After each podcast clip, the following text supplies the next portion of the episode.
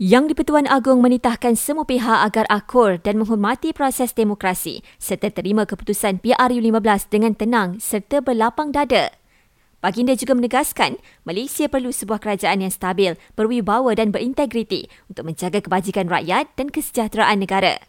Istana Negara juga sudah terima keputusan rasmi PRU15 daripada SPR yang menyatakan tiada parti politik percaya dapat mencoriti mudah untuk membentuk kerajaan baru. Justru, gabungan parti dititahkan untuk memaklumkan nama pemimpin yang dapat kepercayaan majoriti bagi dilantik sebagai Perdana Menteri ke-10 sebelum 2 petang ini. Dalam perkembangan berkaitan, pengurusi Perikatan Nasional mengulangi beliau sudah dapat jumlah sokongan yang cukup untuk dicalonkan sebagai Perdana Menteri. Tan Sri Muhyiddin Yassin berkata, beliau yakin dapat mengemukakan akuan bersumpah berdasarkan sokongan ahli parlimen secara individu. Sementara itu, pengerusi Barisan Nasional Datuk Seri Dr. Ahmad Zaid Hamidi berkata, BN tidak pernah berunding dengan gabungan Parti Sarawak GPS untuk beri persetujuan berhubung penubuhan kerajaan bersama PN. Beliau turut memaklumkan semua ahli parlimen BN yang menang PRU15 sudah tanda tangani aku janji dan beri mandat kepada beliau untuk menentukan apa-apa gabungan politik dalam penubuhan kerajaan.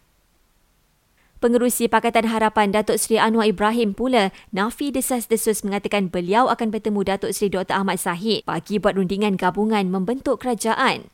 Pada masa sama, Datuk Seri Anwar sekali lagi tegaskan gabungan itu mempunyai majoriti untuk membentuk kerajaan persekutuan dan yakin beliau akan diberi peluang untuk jadi Perdana Menteri. Proses pengundian bagi Parlimen Baram di Sarawak diadakan hari ini. Ia bermula jam 7.30 pagi dan pusat undi akan ditutup secara berperingkat mulai 12.30 hari hingga 2 petang. Pengundian di 11 pusat undi di bahagian tersebut Sabtu lalu terpaksa ditangguhkan ekoran cuaca buruk. Dan jumlah mangsa banjir yang berlindung di PPS di beberapa negeri termasuk Perak dan Selangor catat penurunan kepada kira-kira 1,600 orang.